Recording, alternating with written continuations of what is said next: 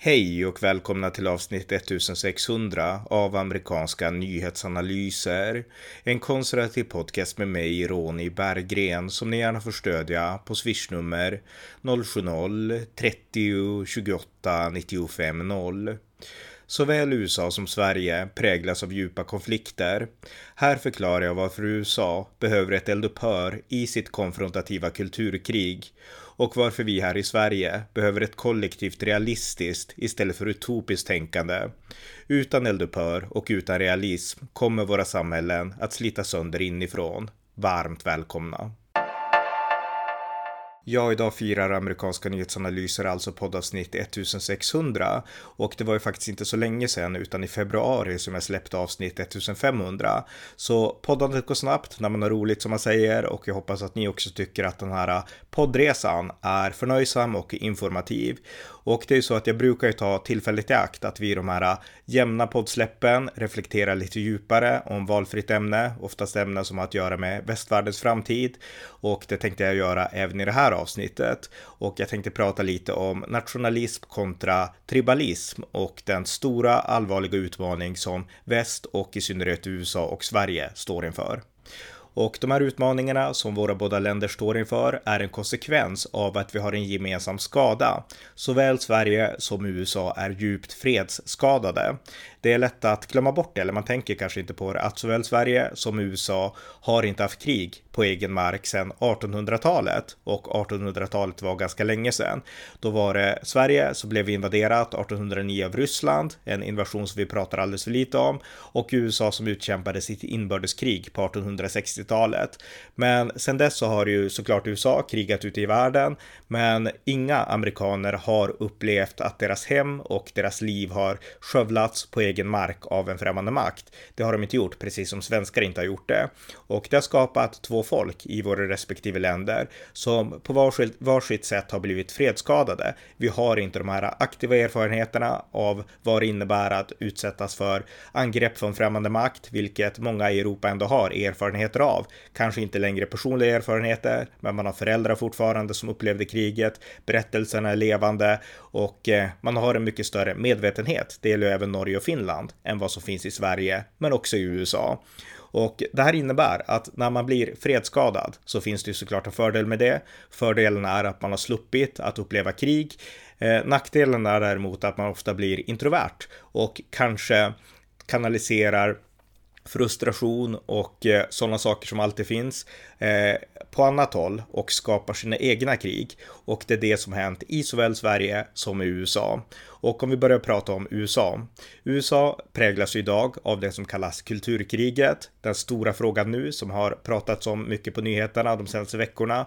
Där abortfrågan, när högsta domstolen eh, i praktiken upphävde domslutet Roe v. Wade som garanterade kvinnans rätt att göra abort i alla USAs delstater. Nu har det upphävts, vilket i praktiken innebär att eh, enskilda amerikanska delstater har rätt att förbjuda aborter. Och eftersom det finns en ganska stark opinion, i synnerhet i somliga delstater, för att förbjuda abort, så kommer uppemot hälften av USAs delstater att införa mer eller mindre hårda former av abortförbud. Och det här har skapat en enorm polarisering i USA. Den är inte ny, men den har kommit upp till ytan nu mellan de som vill förespråka kvinnors rätt att bestämma över sin egen kropp till varje pris och de som vill förespråka det ofödda barnets rätt till liv till varje pris. Och eh, det finns inga riktiga kompromisser mellan de här två lägren, utan de pucklar på varandra och eh, de bråkar och de härjar och det infekterar allt. Och abort är ju bara en fråga i det här eh, kulturkriget i USA, även om det är den kanske största frågan.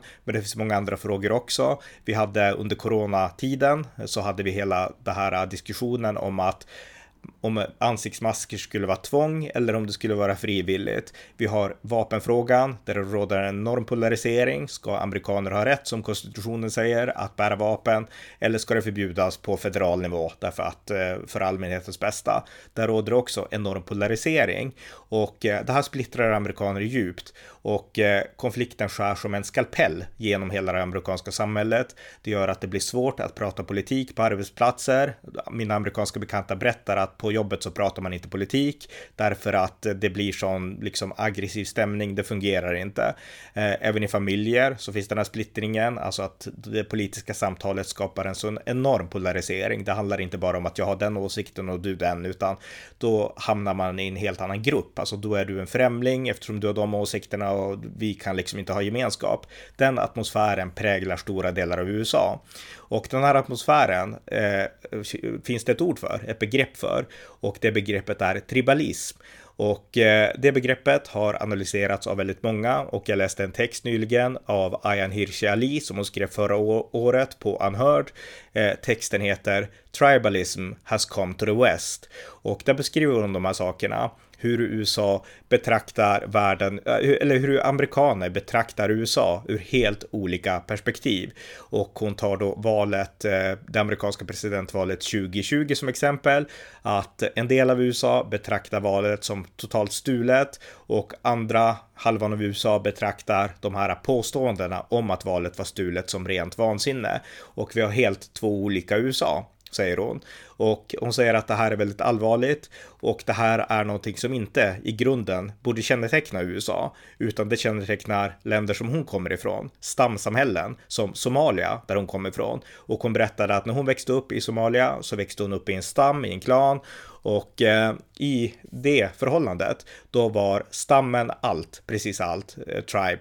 Eh, och eh, då var man lojal till varje pris mot stammen. Man hade hela sin identitet där. Om det kom människor från andra stammar, då tittade man ut och eh, man såg genast att det där är en främling, en person från en annan stam, den går inte att lita på, den personen måste man hata och man måste förstå vilka man ska hata och inte. Och det fanns inget utrymme där för rationalism, liksom kompromisser eller liknande, utan det var våran grupp som är den goda, som har rätt, mot den andra gruppen som är farlig och som vi måste bekämpa.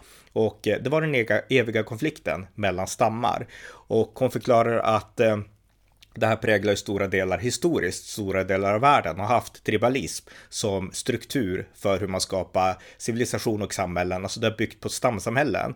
Det unika med väst och med USA framförallt, det var att man totalt re reste sig över det här.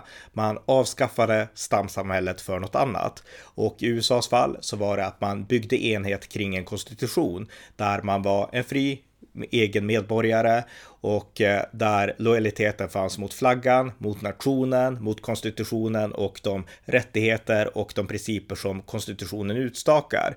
Det var det som sammanband USA och som gjorde att den amerikanska nationen vart något unikt som reste sig ur de här historiska stamsamhällena. Och nu förenklar jag för att man hade fast nationer i Europa också som var långt över stamsamhällena. Men bara för att göra liksom eh, poängen koncis här i, i, i, det här, i, det här, i min förklaring här som, som hon skriver om, så, så gjorde det USA verkligen unikt. Men nu har tribalismen återkommit till USA och den här tribalismen där man då delar in sig i olika grupper, den liberala gruppen, den konservativa gruppen, eh, olika minoritetsgrupper som ska göra allt för att identifiera sig med sin ras eller med sin sexualitet eller någonting annat. Det skapar en ny tribalism inom den här amerikanska strukturen. Och nu har många amerikaner inte längre sin identitet i att de är amerikaner, i att det är konstitutionen som gör dem stolta, utan de har sin identitet och sin stolthet i sin lilla subgrupp. Och det här är mycket allvarligt, förklarar hon. Och hon förklarar att det var tribalism som slet sönder Somalia och som gjorde att Somalia hamnade i ett inbördeskrig. Eh, USA är inte där riktigt än, men USA har definitivt hamnat i ett kulturkrig. Och om det inte avvärjs så väntar mycket allvarliga konsekvenser, skriver hon i den artikel som jag rekommenderar alla att läsa.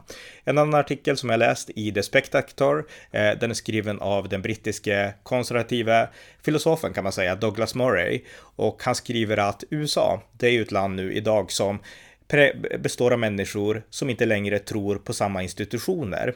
USA bygger ju på, som sagt, konstitutionen, att alla amerikaner är, man blir amerikan när man svär en ed mot till konstitutionen på den amerikanska flaggan. Eh, och man är amerikan när man tror på de gemensamma institutionerna. Man kan rösta vad man vill i presidentval, men man tror på presidentämbetet. Man kan tycka vad man vill om ett domslut i högsta domstolen, men man tror på högsta domstolen som institution. Det är liksom det som präglar det klassiska amerikanska tänkandet. Vi tror på våra institutioner, vi tror på vår konstitution, våra författningsfäder var bäst. Så blir man amerikan så är man amerikan.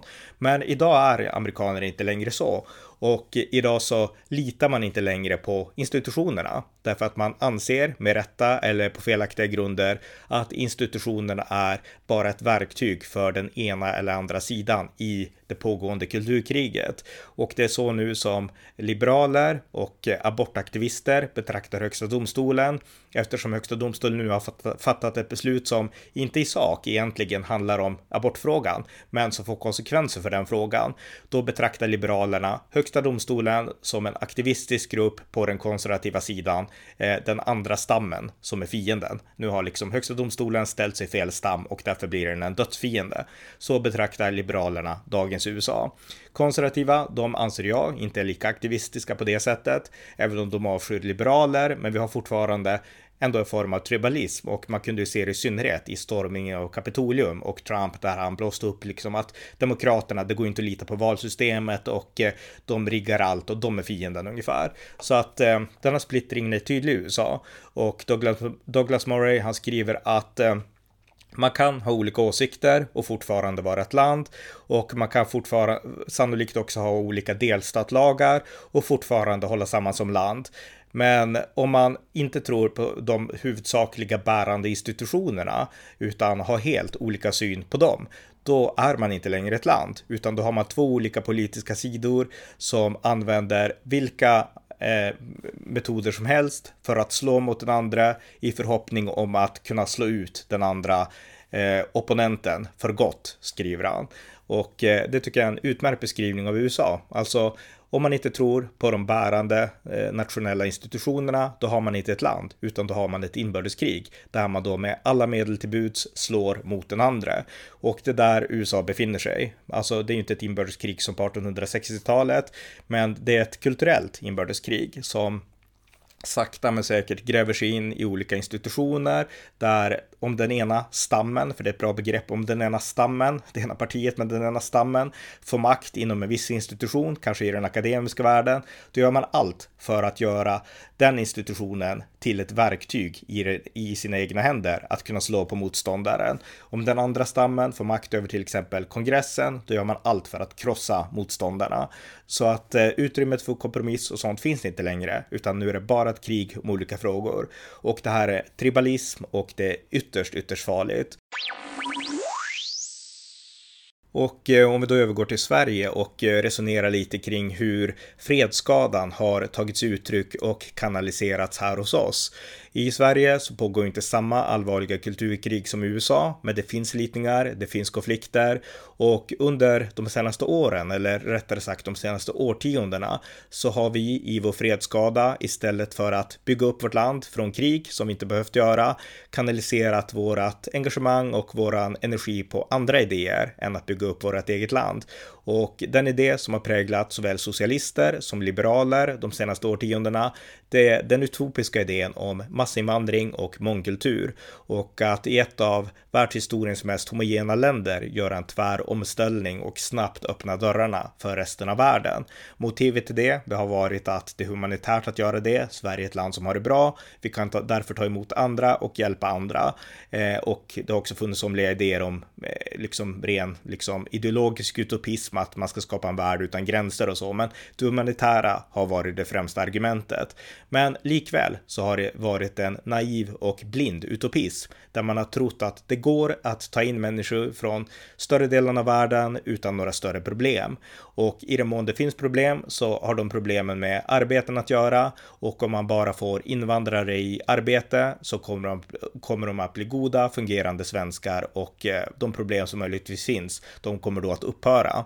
Det har varit den utopiska inställningen i Sverige under väldigt lång tid och utopikerna har blivit motsagda av en ganska liten grupp, men likväl en existerande grupp av realister som har ansett att det här är nästan revolutionärt, det är inte sunt och eh, det görs inga konsekvensanalyser. Den gruppen har sagt emot. Men utopikerna har vunnit och massinvandringen är ett faktum. Vi har idag hundratusentals invandrare från andra delar av världen i Sverige där det finns en konflikt som inte bara har med ekonomi och arbeten att göra utan ännu mer med värderingar att göra. Därför att de här människorna har kommit till Sverige och många av dem har inte blivit svenskar, även om de har jobb och även om de har bott här i år och årtionden, utan de har med sig sina egna värderingar, sina egna konflikter och det har fått påverkan också här på Sverige. En tydlig konkret sak nu, det är ju pratet om Amineh Kakabaveh som är en slags bricka i det politiska spelet och hon kräver jämt att Sverige ska göra olika eftergifter eller engagemang för kurderna eh, och eh, hon är nu någon slags talesperson för den kurdiska diasporan i Sverige. Och här har vi ett exempel på en person som har kommit till Sverige och en hel grupp människor och som fortfarande lever och brinner för och tänker på Kurdistan, liksom, eller på kurderna och deras sak, även här i Sverige. De släpper alltså inte Kurdistan för att arbeta för det svenska, utan det är fortfarande kurderna, kurderna och deras situation. Och det här är bara ett, men det tydligaste exemplet just nu i nyheterna. Men det gäller också många andra folkgrupper. Den muslimska massinvandringen har inneburit att det har kommit hit människor med en islamisk kvinnosyn. Vi ska komma ihåg att den stora skillnaden mellan kristendom och islam, konkret, det är synen på kvinnan. Och eh, det har nu kommit hit mängder av människor med en islamisk kvinnosyn, inte en svensk eller kristen kvinnosyn, vilket får påverkan också och konsekvenser för eh, kvinnors framtid här i Sverige. Den konflikten finns och den kommer att växa. Och det här är saker som vi helt har ignorerat och att de här människorna har jobb och arbeten. Det har inte ändrat på deras syn, vare sig för Eh, deras syn på deras eh, egna konflikter i hemländerna eller deras religiösa värderingar. Vi har liksom inte lyckats tämja det. Eh, och det här beror på att vi har varit utopiska istället för realistiska under väldigt lång tid. Och utopismen har blivit meningen med livet, meningen med tillvaron för de som har förespråkat den här politiken och då är det mycket svårare att släppa. Idag så pågår det en form av 2022 en tillnyktring bland de här socialisterna och liberalerna främst som tidigare var väldigt utopiska. De har nu börjat nyktra till. De har insett att massinvandring kanske inte fungerade. Vi måste ställa mer krav och liknande. Så att de har ju också, socialisterna och liberalerna, rört sig i mer konservativ riktning i de här frågorna. Så på så vis sker en till nyktring. Men realismen, så som det behöver vara, är fortfarande inte här. För även om utopisterna har börjat vakna upp och insett att problemen finns och någonting måste göras så har svaren fortfarande inte getts. Faktum är att det pågår en tribalisering av Sverige. En rad olika stammar från andra länder har kommit hit. De identifierar sig inte primärt med Sverige som nation eller de kallar sig inte svenskar utan de identifierar sig med sina egna identiteter, sina nationella identiteter eller sina religiösa identiteter. Och de blir stammar i det svenska samhället. Och eh, det skapar stamsamhällen. Och i förhållande till dem så uppstår också en konflikt med den svenska huvudstammen så att säga. Och eh, tribalism är ordet för Sverige också, även om det tar sig uttryck på ett annat sätt här än i USA. Men det här är problem som de utopiska politikerna ändå inte har adresserat och nu ska jag prata lite om hur vi ska göra för att lösa de här problemen i såväl USA som Sverige. Ja, jag har alltså berättat om hur såväl USA som Sverige har en lång tid av fredsskada, vilket har resulterat i att vi har sökt meningen med tillvaron och med vårt politiska engagemang i andra saker än att bygga upp våra egna länder. Vi har sökt det i olika former av utopism och eh, det här har lett till att våra samhällen har drabbats av tribalism. I USAs fall så tar det sig uttryck genom eh, ett kulturkrig. I Sveriges fall så tar det sig uttryck genom mångkultur och vi har fått problem som har med tribalism att göra olika former av tribalism, men tribalism likväl. Hur ska det här hanteras? Och vad är lösningen? Och om vi återigen börjar med USA så anser jag att lösningen är att amerikaner återvänder till sina ideal och lär sig förstå det unika med USA. Den här fredsskadan, den bygger också på, inte bara på aktivism, utan det bygger också på att man lever i relativ trygghet. Därför att det är bara då man har tid att engagera sig i de här kulturkrigsfrågorna. Om du måste kämpa för att få mat på bordet, då kommer du inte att vara en aktivist som reser runt och deltar i abortabatten varje dag liksom. Det har du inte tid med då. Och om du utsätts för ett krig, ett riktigt fysiskt krig, då måste du rädda dig själv och det dina. Du har då inte tid att vara aktivist runt om överallt. Så att det här är en konsekvens av någon slags fredsskada.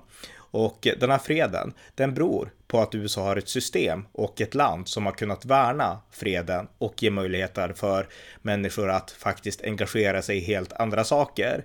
Och eh, den fred USA har, den bärs upp av två eh, element. Dels konstitutionen, där det ändå finns processer som har att göra med maktdelning, som har att göra med individuell frihet, som har att göra med medborgerliga rättigheter. Om du växer upp i ett stamsamhälle någonstans i Afrika, då finns inte de här rättigheterna.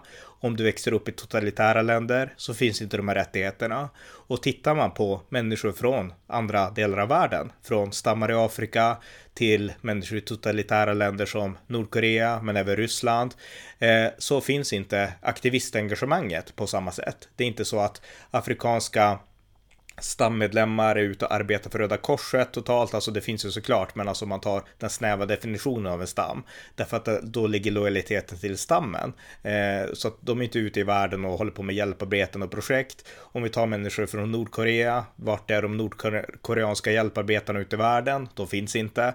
Vart är de ryska hjälparbetarna som inte arbetar liksom med någonting som har i grund och botten med det nationella intresset att göra? De finns inte heller, utan de här liksom formerna av engagemang engagemang för medmänsklighet och för olika ändamål. Det finns i den fria världen och den fria värld så som vi idag känner den, det är en konsekvens av USAs seger i efter andra världskriget och USAs starka påverkan när USA påverkade med marknadsekonomi, med tron på individuell frihet och amerikanska värderingar och eh, det var USAs författningstexter som låg, lade grunden till att USA, Eleanor Roosevelt, eh, var med och författade och inspirerade FNs mänskliga rättigheters förklaring. Det är också en konsekvens av den amerikanska konstitutionen. Så liberala aktivister, hur liberal man än är och hur progressiv man än är och hur mycket man avskyr högsta domstolen och deras beslut kanske i frågan om aborter och Roe v. Wade så bör man ändå kunna ta ett steg bakåt och eh, känna att okej, okay,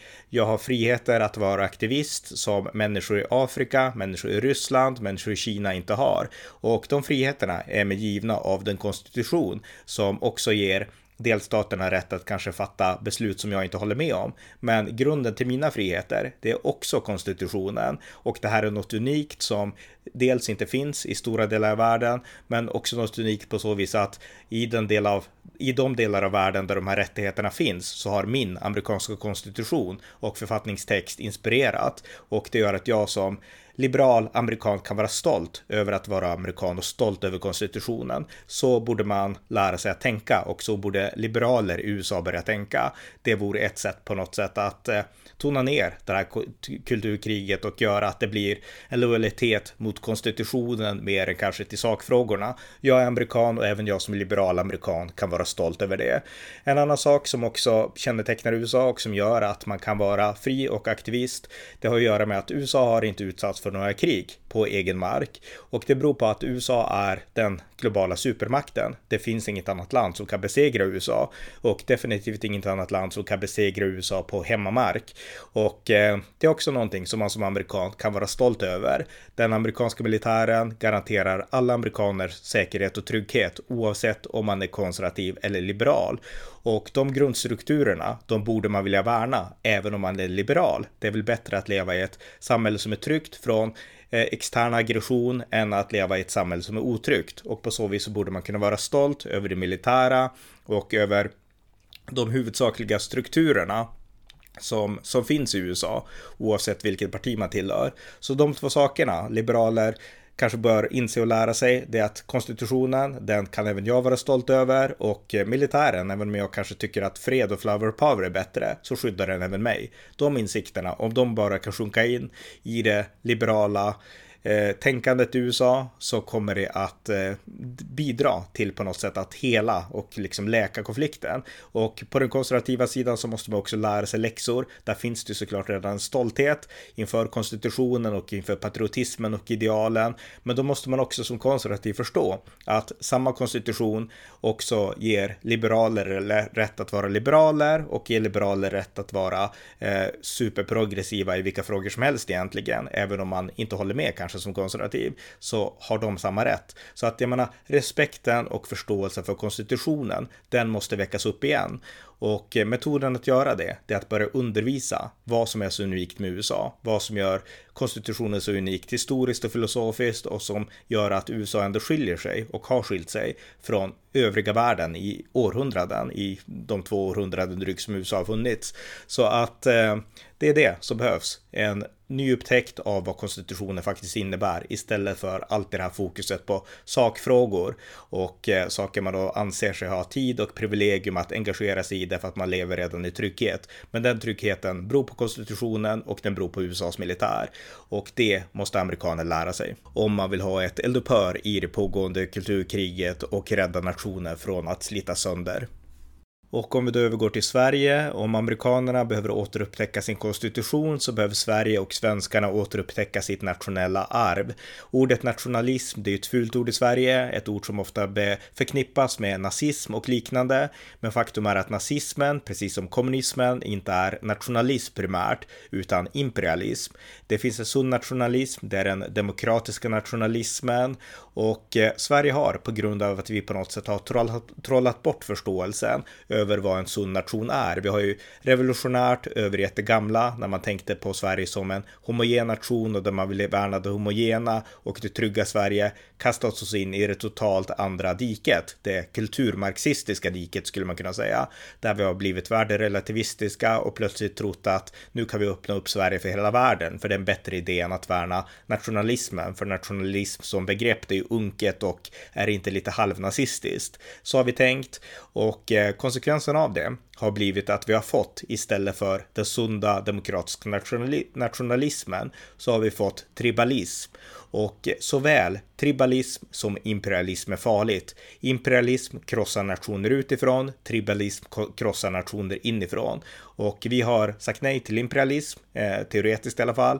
Eh, men däremot har vi sagt ja, åtminstone indirekt, till tribalism. Och konsekvensen är att nationen Sverige håller på att undermineras. Så lösningen för oss, det är att återupprätta tron på och förståelse för den sunda nationalstaten. Vi måste börja prata om att Sverige är en gemenskap, en nationell gemenskap som står över stamintressen och även utländska stamintressen. Vi måste börja prata om Sverige som en nation där eh, skatteunderlag handlar om att eh, värna det svenska folkets välfärd, inte att värna hela världen. Och vi måste prata om vad det innebär att vara en nation. Och det här är ju någonting som har varit självklart för generationer svenskar fram till modern tid. Självklart var Sverige en nation. Självklart så handlade svensk politik i första hand om svenskar, inte om till exempel kurder på andra sidan världen. Det här har varit självklart i årtionden, i århundraden. Men av någon anledning så har vi glömt det här. Och lösningen för Sverige och för de problem vi nu befinner oss i, det är att vi börjar återupprätta förståelsen för nationen. Vi kan inte falla in i imperialism, den risken är ganska liten, men vi kan heller inte falla in i tribalism i det träsk som det innebär, utan vi måste återupprätta förståelse för och tron på Sverige som nation. Det är lösningen för Sverige. Hur ska då de här sakerna göras? Det ska jag prata lite om nu.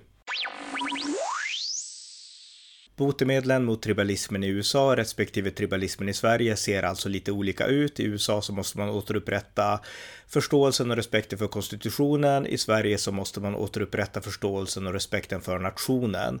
Men även om botemedlen ser olika ut så är metoden för hur man ska göra det här praktiskt, den är ganska lik skulle jag gissa i alla fall. Dels behövs det journalister som börjar skriva positivt om de här sakerna. Det behövs i USA amerikanska journalister som börjar skriva om det unika om konstitutionen, som inte bara ska hålla på att dekonstruera, bryta ner och försöka hitta rasistiska motiv hos författningsfäderna eller liknande, utan som verkligen betonar det unika i den amerikanska konstitutionen. Det som alla skolbarn förr i tiden, innan critical race theory och liknande, lärde sig att tro på. Det måste man börja upprätta. Journalister måste börja upprätta det. Det behövs också politiker i USA som pratar om det här. Republikanerna gör det redan.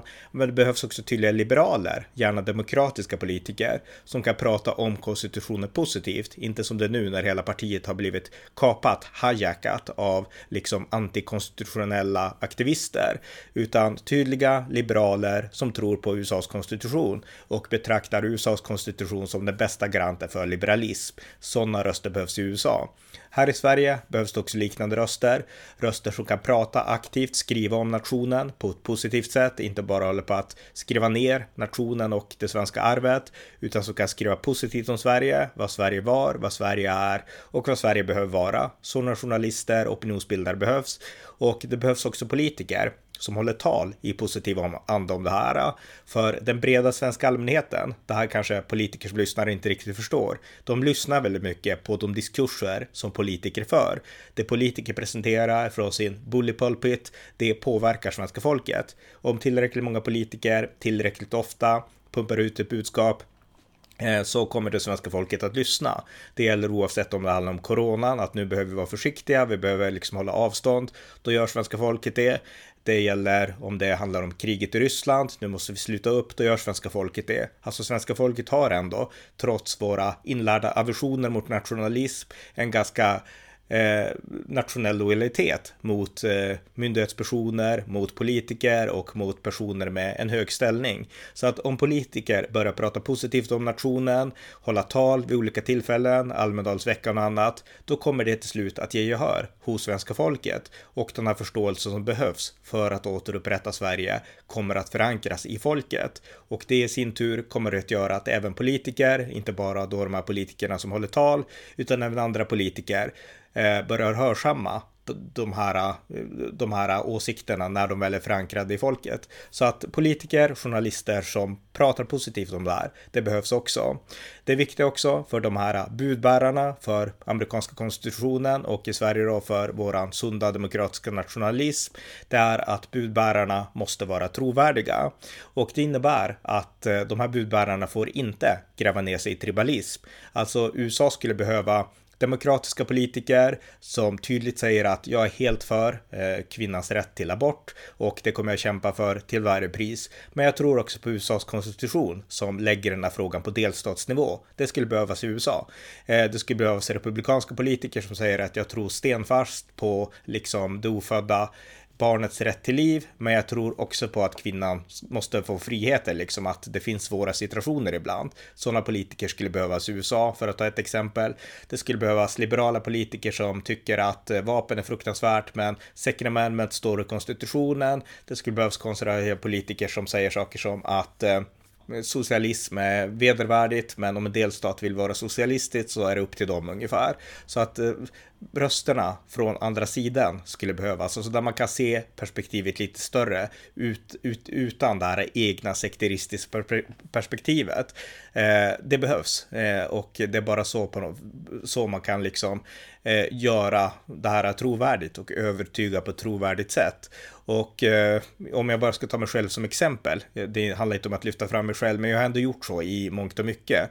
När det gäller Donald Trump, som jag pratat om ofta, så var jag en tydlig Trump-supporter. Jag skrev en, ett endorsement av Trump i primärvalet 2016 i Aftonbladet den 20 mars 2016 och sedan dess har jag stött Trump konsekvent. Men när det kom till valfusket efter den 3 november 2020 så insåg jag ganska snabbt att Trump har fel och jag var tydlig med det. Här har Trump fel, punkt slut. Och det gjorde inte jag för att jag bara hakade på några, något mediadrev eller liknande, utan jag utifrån de erfarenheter jag ändå har av amerikanska val insåg att Trump är ute på liksom svag is och sen när jag undersökte hans påståenden så insåg jag att Trump har fel och sen så var det med tydliga budskap och jag var glasklar. Trump drev en bra politik, men nu är han ute och cyklar ungefär. Det är min inställning till Trump och eh, jag liksom, jag fastnade inte i det lägret. Nu är jag inte amerikan visserligen, så det är väl lättare för mig att inte dras in i det hela, men, men likväl, liksom den egenskapen behövs och jag har det är likadant när det gäller andra saker. Sverigedemokraterna till exempel, där är jag ju tydligt för att Sverigedemokraterna har en bra politik, men jag har varit kritisk mot SD, dels kritisk mot hur lokalpolitiken här där jag bor fungerar. Jag har varit kritisk till SDs syn på NATO och utrikespolitik och annat. Och eh, NATO-frågan, det är också ett annat exempel då. Jag menar, där är jag väldigt positiv till Magdalena Andersson, men jag kommer inte att rösta på Socialdemokraterna i höst. Men jag tycker ändå att hon har gjort ett otroligt bra jobb i att liksom få Sverige in i NATO. Och jag tror inte ens att, att det hade gått eller varit möjligt utan hennes arbete. Så att eh, de egenskaperna behövs, där man på något sätt leds av sanningen över liksom stamtillhörigheten, om man säger så. Och eh, vill man vara en god budbärare för att förespråka den amerikanska konstitutionen i USA eller den sunda nationen i Sverige, då måste man kunna ställa sig över stamintressena och se på nationen som helhet eller konstitutionen som dess helhet.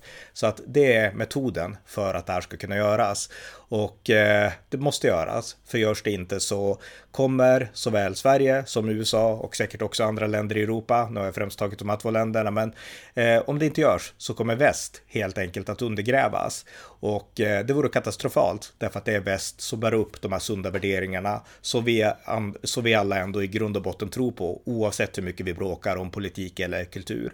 Så det var det som jag ville få sagt i den här podden. Tack för att ni lyssnat på amerikanska nyhetsanalyser. Det är sedvanlig ordning vill mana er som lyssnar att stödja valfri Ukraina-hjälp. Den ryska imperialismen har återuppstått. Att den för stunden har kört fast i Ukraina innebär inte att den har försvunnit eller att den inte i sinom tid kommer att rikta aggressiviteten även åt andra håll. Att bidra till Ukraina är en liten sak att göra med tanke på vad som står på spel. Så om ni har möjlighet, skänk slant till stöd för Ukraina. Ni som också har möjlighet att stödja mitt poddande kan emellertid fortfarande göra det på swishnummer 070-30 28 95 0 eller via hemsidan på Paypal, Patreon eller bankkonto. Det var allt för denna gång. Stort tack för att ni har lyssnat.